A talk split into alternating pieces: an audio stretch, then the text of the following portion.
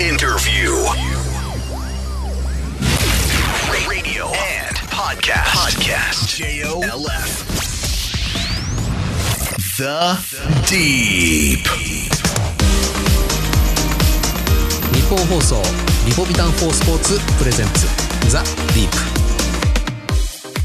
スポーツライターの金子達人ですこのポッドキャストはアスリートの方たちをゲストにお迎えして心の奥底にある熱い思い魂のワンプレー一瞬の駆け引き。誰もが知る名シーンの裏側など深く踏み込んだディープなエピソードに迫ります。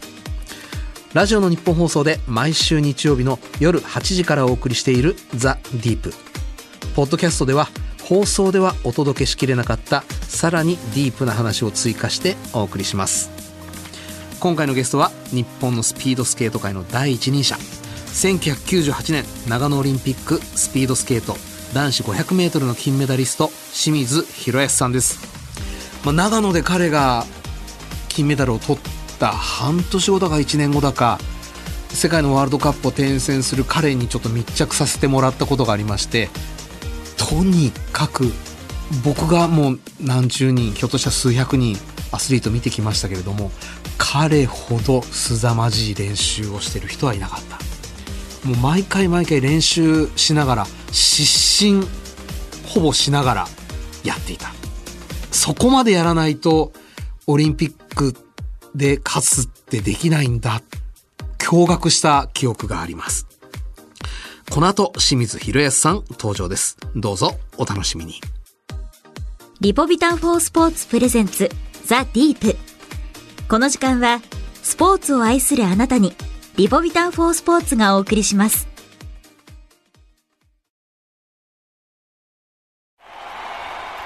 その一球で将来を期待される人がいる。その一球を固唾を飲んで見守る瞳がある。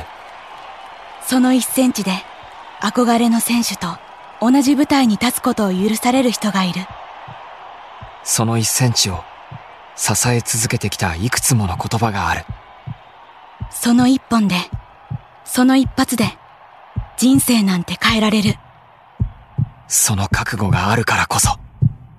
その熱量があるからこそ。アスリートなんだ。その一瞬に全てを出し切る。大正製薬はスポーツ栄養の分野に着目し勝負に挑むアスリートのための赤いリポビタン。リポビタン4スポーツを開発しました全てのラインナップでアンチドーピング認証を取得。あらゆるシーンでの栄養摂取をサポートします。リポビタン4スポーツ大正製薬です。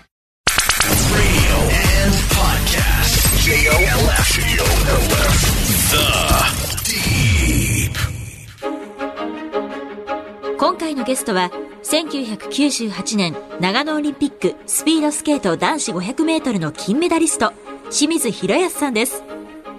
清水さんは1974年北海道帯広市生まれ。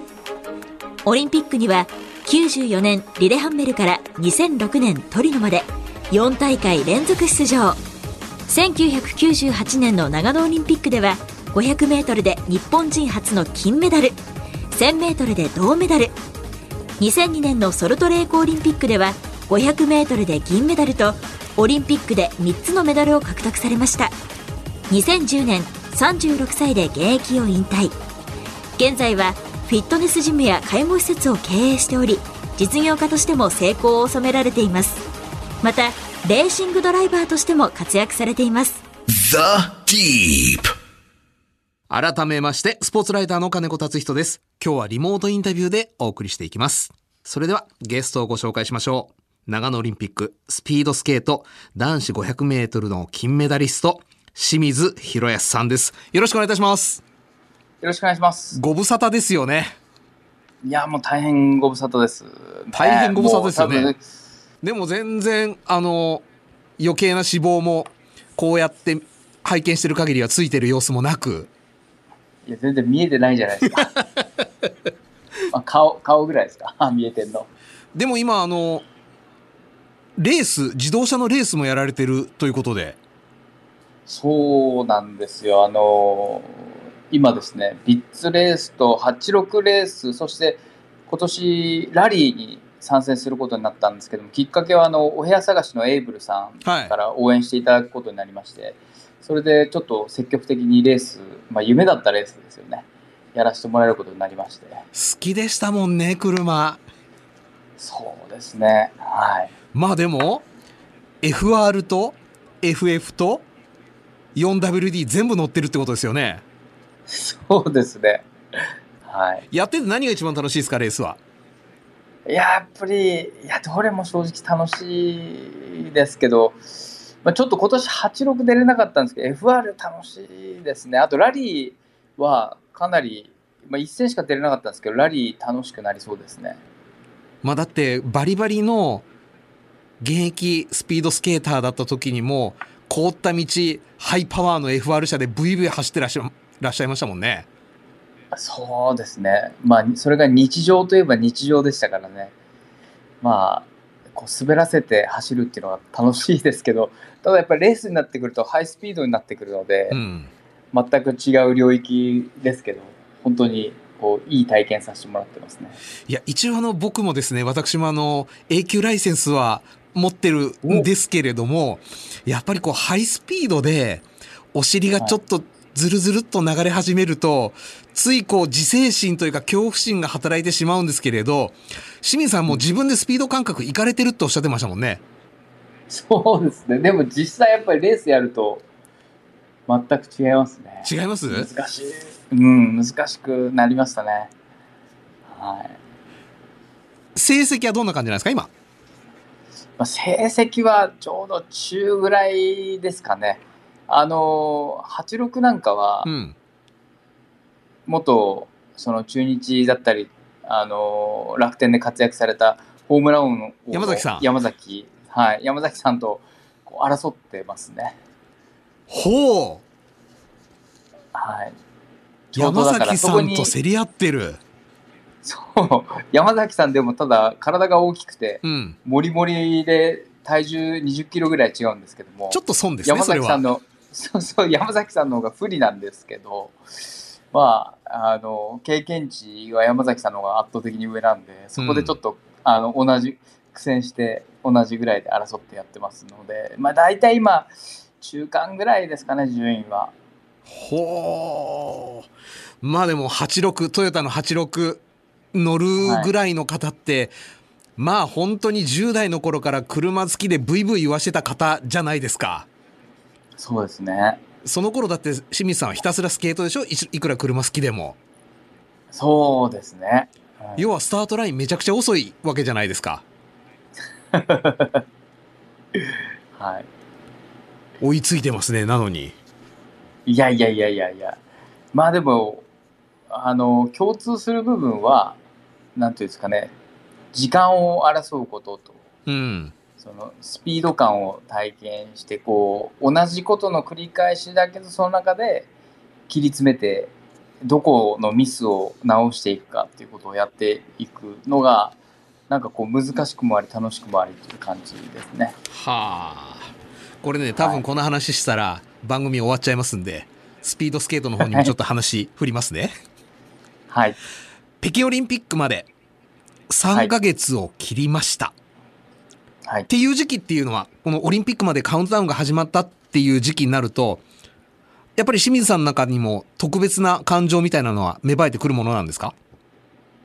そうですね。もう、でも今年はまた特殊なケースですよね。うん。夏のオリンピック終わって、もうあっという間に、あれ終わったらすぐ冬のオリンピックだよっていうのがあって、特に前回のピョンチャンから今回の北京にかけては、時間がまあ短すぎる感じがしますよね。あこう世の中が慌ただしい中で動いていて、うん。あ気づけばもう数ヶ月後に冬のオリンピックなんだっていうあっという間の時間とあもう来るんだなっていう特別な思いと97年のこの11月12月頃の清水さんはどんなことを考えてやってらしたんですか？まあもうその頃はまだ練習をする期間なので、うん。えー12月が選手たちの最終選考会のレースなんですよねはい。12月末が。でそこから1ヶ月半挟んでオリンピックというタイミングを取れるので、まあ、とにかくオリンピックに向けて試合を重ねながらトレーニングも積んでいきながら、まあ、少しずつその仕上げをしていくっていう段階で緊張感もありつつレースでテストをしながらうん。自分の仕上げるのを徐々にあの段階的に作っていった時期でありましたね。でも今の選手はそれプラスコロナに感染したらいけないっていう余計なプレッシャーもありますもんね。いやー、そうですよね。だもう選手たちの SNS 見てたら、あの多分今そのよ、陰性か陽性かの状況を調べてる時だと思うんですけど、はいお願いだから陰性であってくれなんて、こう、SNS に上げてる選手もいましたね。いやこれ本当にお願いしかないですもんねもいや、本当無症状でかかってる場合もありますから、本当にこればかりは特に飛行機で移動して海外行ったらわからないですよね。う。とはいえ選手としてはもう自分が出ることを信じてやるしかない。で日本の場合、まあ、清水さんが歴史に名を刻んだということもありもうスピードスケートはメダル期待される競技じゃないですか。はい。メダル取れなかったら、まあ正直負けって言われてしまうぐらいになもうなっちゃってる。今回はどうですか？で 今回は、まあ、どの選手もメダル、どの種目もチャンスはあると思います。うんそれぐらい、あの前回のオリンピックからの勢いはまだ止まっていなくて、うん。特にあの、まあ、小平選手の連覇、うん。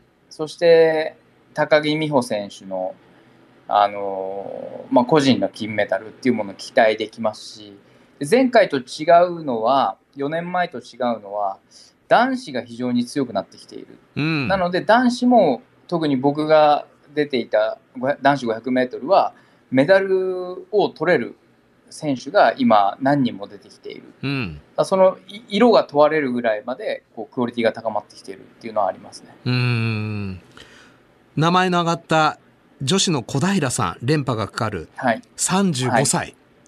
清水さんが現役を退かれたのは36歳でした。はい。年齢的な問題は大丈夫ですか？彼女の場合は。前世紀ほどこう正直体力面ぎが充実しているかというと決してそうではない年齢だと思うので、まあ、それを補う精神的な面は充実してますし、まあ、あとはピークの作り方。すべて10試合すべて勝とうというわけじゃなくて、まあ、オリンピックだけとか23試合に絞ってあの勝ちにいけるそういった調整スキルが身についていると思うので、うん。それは多分20代前半ではできなかったことだと思うんですよね。あそれが30代を超えたことによってそういった調整能力が高まっているので、まあ、連覇の可能性も非常に高いと思いますね。あのースピードスケートの短距離って、なんて言うんでしょう。本当にこの人間の持ってるポテンシャル勝負というか、陸上の100メートルと一緒で、そこに精神力っていうのはどう介在してくるんですか？うーんそうですね。いや、これは本当オリンピック競技って残酷で、うん。やっぱ4年に1回の特に500メートルなんて30数秒で終わってしまうたった1日のために終わってしまうってすごくプレッシャーがかかるんですうよね。ん。ででその日にピークを合わせられるかって言ったらこそこはやっぱ車と違って車だったらエンジンがあってその、頑張ってエンジンが頑張ってくれるから多少心が動揺しても まあえーあの記録には影響出ますけどうん。でもから体の場合はそこがもう顕著に現れるからまあやっぱりそこは経験値とその日のせななんていうか精神状態と選手たちのそこは技技術というか度胸というか難しくなってきますよね。これ、長野の時、はい清水さんは当日、最高の精神状態で俺は望んでるぞっていう自覚みたいなのはあったんですか？それはありましたね。あったんだうんはい。ありましたし、まあ、こんただ今回は選手たちに、まあ、東京オリンピックの時もそうでしたけど、いい方向に働いているのは、コロナによってう、ん。まず観客数が少ないということと、うん。あとメディアの数が制限されているっていうことで、そのいつもの雰囲気と変わらずにできるっていうのはあると思うんです。例えば特別感がちょっと薄れる。そう、そうです。あの、スケートボードでメダルを取った選手たちのコメント見てたら、はい。いつもの試合と変わらなかったっていうコメントを発あの残してたじゃないですか。はい。あれやっぱり僕らみたいなマイナー競技って、普段観客も入らないし、うん。あのメディアも来ない中で、急にオリンピックの時だけたくさん来てしまうと、うん。もうそれだけでプレッシャーになってしまうんですけど、それがないですよね。まさに金子さんがおっしゃったた特別感がないっていうのは大きいですよね。でも清水さんの場合、ウルトラ特別感のあるたシチュエーションだったわけじゃないですか。地元開催で。まあそうですね、そあの時は。はい、で、もう一つ言うと、あの、特別感がなくなって普段の力が出しやすくなるというのは、うん日本人選手に限ったことじゃないですよね、きっと。そうですね、うん、外国勢はもうそうですね。どこの国の選手も力出しちゃいますよね。そうですね。でも大丈夫ですか、うん いやーそうですよね。それ言われると本当に外国勢っていうのは4年に1回に合わせてくる能力が本当長けてますからね。うん。まあ、サッカーでもアジア予選とか普段勝ってるのになんでここのよ大事な時だけ強いんだうまいんだっていう選手たくさんいらっしゃると思うんですね。うんだからもうなんなんなんですかねあの海外勢のピークを作るうまさというかやっぱりそこは何かこう精神的にリミッターを外すのがうまいのか、まあ、そこをその当日にできるかできないかっていう個々の能力になってきますようね。ん。でもね、清水さん、それ清水さんがはい長野で惨敗してた人が、い、や、外国人勢の精神力は強くてっていうならまだわかるんですけど、清水さん勝ってるじゃないですか。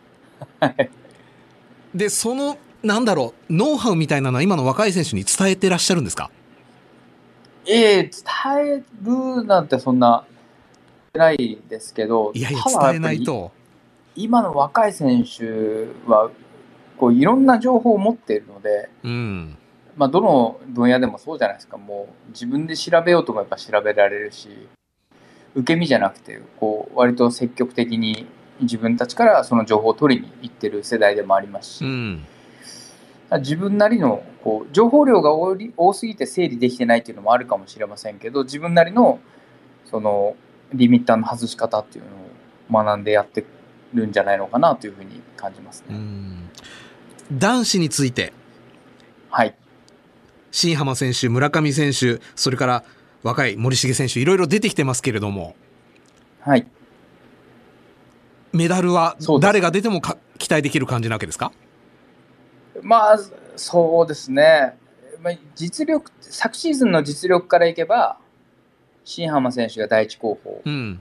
で、もう一人その僅差で村上選手。うん。この日本はダブルエースで体制を整えているいたんですよね。うん。で、その2人はもう本当にメダルの色、何色かわからないけど、2人は間違いなく取れる実力もあります。うんありますでそこに今年になって急に森重選手っていう新しい、まだ学生のうん。専修大学の生徒なんですけど、出てきて、でその2人を破って国内の試合で優勝してしまったんですよね。うん。だそこはだからこう2枚看板ではなくて3枚看板になったことによって日本の層の厚みが出てきたことっていうのはすごく海外勢にとってインパクトを与えられるんじゃないのかなというふうに思いますね。うーん。ライバルになりそうなところは？まあロロシアですねこう今は。ロシアですか。はい、ロシア強いですね。まあ、まあ、あとは、その、まあ、いずっと強いオランダもそうですけど、今は短距離に関しては、ロシアが圧倒的に強いですね。うーん。地元開催の中国なんかはどうなんですか？いや、こればかりは本当に情報がわからないですね。出てこないんだ、中国に関しては。うん、まあ、あで出てこないですし、オリンピックイヤーになったら急に出てくる選手もいるし、うん。あと昨シーズンが国際試合を経験してないうん。情報が少ないというもものもあって、まあ、どこまで仕上げてきてるのかが全く予想つかないっていうのはありますね。うーん。それはそれでまたちょっと不気味ですね。そうですね。これでも、今は清水さんの時代とちょっと違ってきて、まあ、選手に対するこう SNS でのいろんな声っていうのが上がるじゃないですか。はい。これ今清水さん現役だったらどうします？シャットアウトします？そういうのは。どうですかね。うん。なんかその当時ブログとかもちょうどこう出始めた時期だったんですけど、やっぱりこうそれはそれで選手の負負担なのかなというふうに、まあ、ただ選手の性格によると思うんですよね。うん。こう自分を発信するのでモチベーションが上がるっていう選手もいますし例えばあのレスリングの吉田沙保里さんなんかはそうでしたよね。うんこう。自分がテレビに出てそれがこうモチベーションに変わるんですってはっきり言ってましたからね。だそういうで情報発信が得意な選手は積極的にやればいいだろうし苦手な選手は控えるべきだろうし、まあ、そこにでも余分なエネルギーを使わない方がいいのかなというふうに感じますけどそういう時代でもないですからね。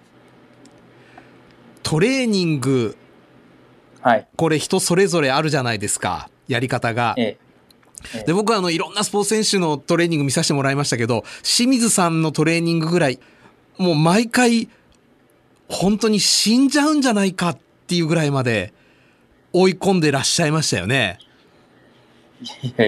で、練習終わるとゲーゲーゲーゲー嘔吐して、いや、ここまで追い込むんだって思って、本当にびっくりした記憶があるんですが、あれって今でもスケート界では行われているんですか？いやたどどうなんですかね、まあ、全然本当僕も現場行ってないんですよ。はい。本当新庄監督じゃないですけどあの選手を正直あんまり見見れてないっていうのもやっぱり引退して10年になると、うん。なかなかスケートの現場も見に行かないし、うん。うんまあ、滑り見れば分かるいやあの技術見れば分かるっていうのは多分アスリートあるあるだと思うんですよねああいつのそのサッカーこう顔は分からないけど後ろからドリブルしてるみシーン見たらあいつだって分かるっていうのはあると思うんですよねほだだなんかこう選手たちが今どんな練習をやってるのかとかも全く分からないですう。うし、ん。うん、ただこうスケートってすごくあのハードに練習していかないとまあ あのいけないっていう部分はあると思うのでいや、でも清水さんのは本当におかしかった。いやいやいや清水さんの目からご覧になって、あの、強いはい弱いは別にして、スケーティングの技術、男子3人の中で、光ってるのは誰ですか？いやーもうもうそそれぞれいい特徴あるから。うん。いや光って清水さんに近いのは？いや誰もいないですよ。誰もいない？いやもう時代が違いすぎて。ああ、靴も違うし。僕僕の技術そうですそうです。もう車の性能がもう10年前と今じゃ全然違うのとうん。一緒でやっぱり技術も相当変わってるし道具も変わってるしまあ本当に昔は日本車が140キロ50キロ、まあ、180キロなんかこうテスト走行したらブレブレだったのが今はもう200キロでも走っても全然ブレないっていう車に性能が上がってるのと一緒で選手たちもやっぱり体のものすごくそのベースが上がっていてスピードを出しても全然ブレないですし、うん。強い強い体強靭な体を作って、まあ、急ブレーキ急発進180キロでカーブ全然曲がれるみたいな感じの体に仕上がってますからうね、ん。求められる資質もちょっと変わってきてますか？短距離選手に。まあ変わってますね相当、まあ、ある程度やっぱり 500m だけではなく 1000m もすごいあのハイレベルな記録が求められてきてるし、うん。まあ、特に新浜選手は 500m でもメダル狙えますけど 1000m でももうメダルを狙える選手ですよね。これ、たった500メートルとはいえ、やってる側からすると結構もうほぼ別種目に近いぐらい違うんでしょう？ん、そうですね全然時間にしたら30 4秒ぐらいが500メートルなんですけど、まあ、1000メートル1分9秒とか1分8秒ぐらいで終わるんですが、うん。そのなななぜかこう40秒を超えると人間のなんかこう 使う能力が一気に変わるららしいんですよね。ほう。えよ40何秒でした ?50 秒でしたっけどもうそこからやっぱり違う能力が求められるんですよね。だからなんかこうそこを両方使いこなせる選手っていうのはすごいですよね。そっか、陸上の400メートルもちょうどそのタイムギリギリぐらいのところですもんね。そうですね。うんそれを変えると変わってくる、超えると変わってくるんだ。変わってきますね。なるほど。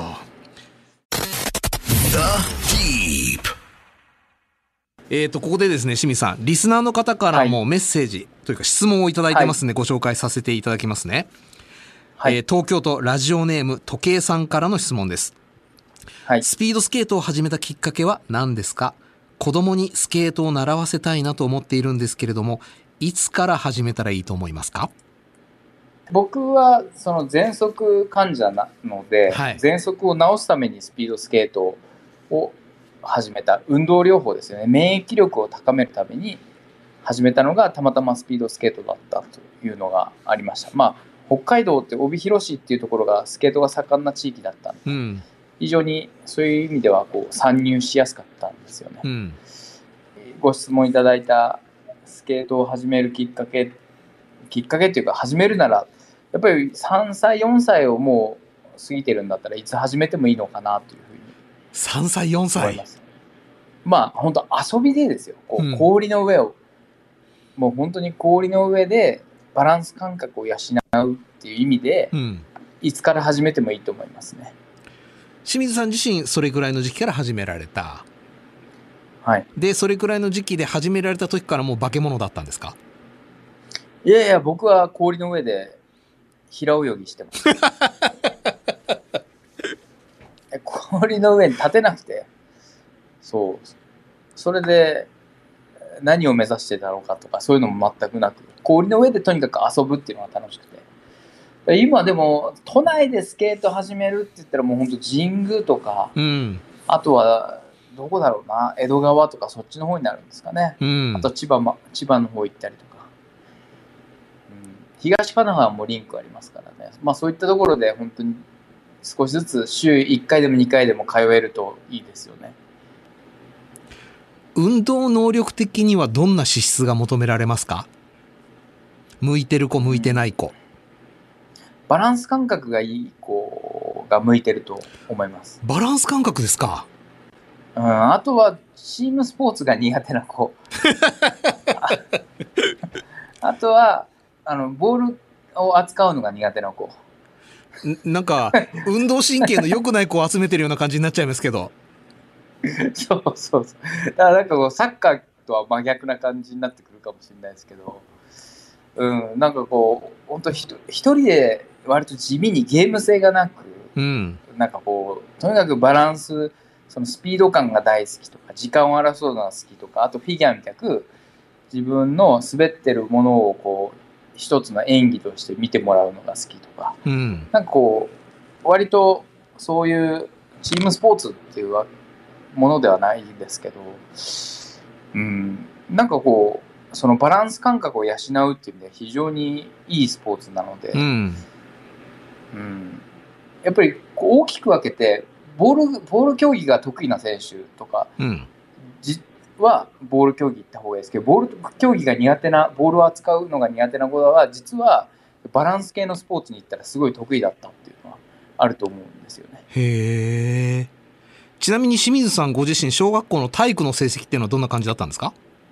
それは、オール5。おいおいおいおいおい。ちゃんと運動神経の塊じゃないですか？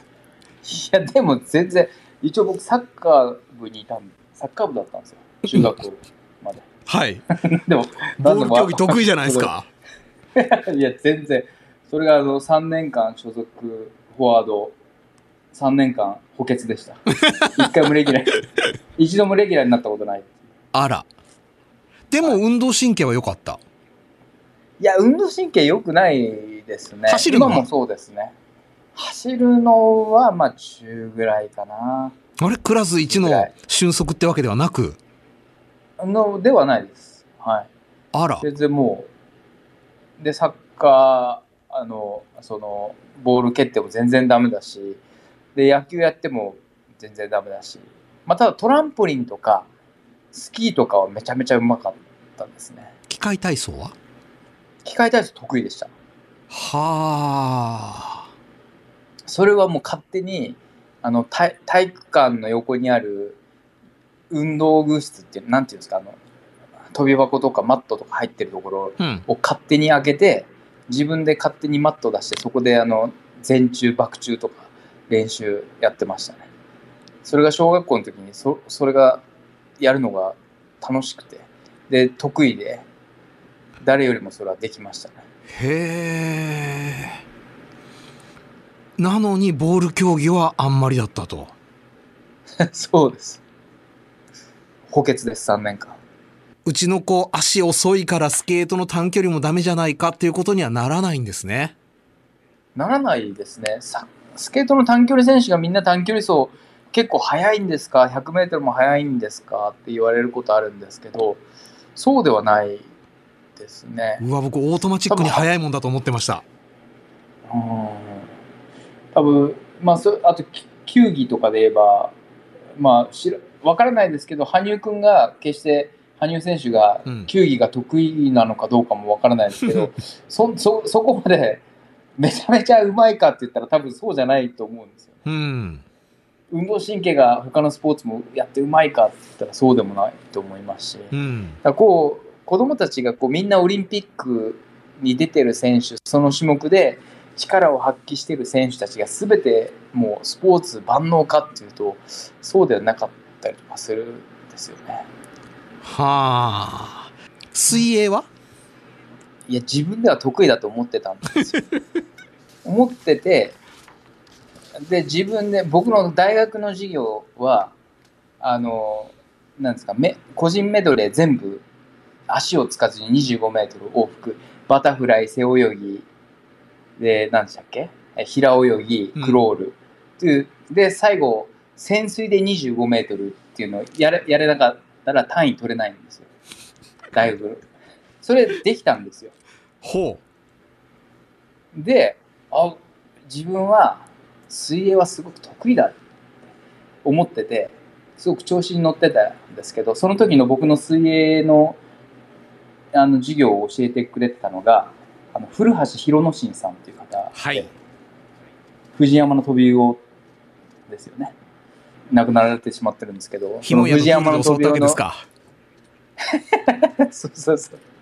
そしたら古橋さんが、お前は本当に泳ぎがダメすぎるから、あの、だあの永遠の授業、3キロ泳ぐか5キロ泳ぐかって選択肢あって、自分は5キロ行くつもりだったんですけど、お前は3キロだって言われて、却下、5キロあの望んでたんですけど、却下されて。自分がうまいと思ってたのにめちゃめちゃ下手だ。それは古橋博之進に言われたらもうそれはしょうがないですよね。しょうがないですね。はい。えーさて、引き続き番組ではゲストの方へのメッセージや質問をお待ちしております。メールアドレスはアルファベット小文字で deep.1242.com です。番組ホームページ、ツイッターもありますので、そちらからもアクセスしてみてください。番組で採用された方には大正製薬からリポビタン4スポーツショットゼリーパウダーの詰め合わせをプレゼントいたします。住所お名前電話番号をお忘れなく。大正製薬はスポーツ栄養の分野に着想を得て運動後だけでなく運動前や運動の合間など適切なタイミングで適切な栄養素を合理的に摂取できるリポビタン4スポーツを開発しました。勝負に挑みたいそう願う全てのアスリートを栄養面から支えます。ちなみに清水さんあのようなはい。地獄のようなトレーニングをやってた現役時代、リカバリーってのはどうなさってました？ああ、やっぱりそそれはあの質の高いドリンクをドリンをクトレーニング、うん、トレーニング中に飲むとかトレーニング後にやっぱりハードなトレーニングをやった後って食事早くやっぱり取らなければいけない。そうそうすることによって回復をスピードを上げるんですけどそれがやっぱりできないんですよね、すぐ食事を取ることができないのでそういった部分をドリンクでカバーするレーサーとしての清水さんは今？レーサーとしてはやっぱりそういったこまめにドリンクだったりとかあの捕食のものゼリー状のものを取っていったりとかうん。っていうものをやってますねえー、お時間となりました。ゲストは清水博康さんでした。どうもありがとうございました。はいありがとうございました The Deep.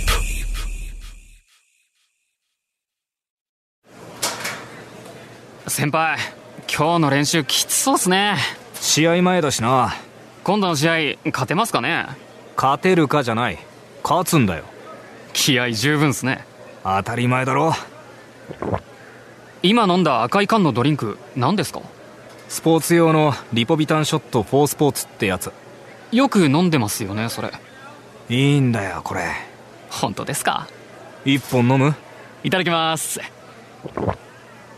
栄養もいろいろ入ってるんだよ。栄養がないと全力で戦えないっすもんね。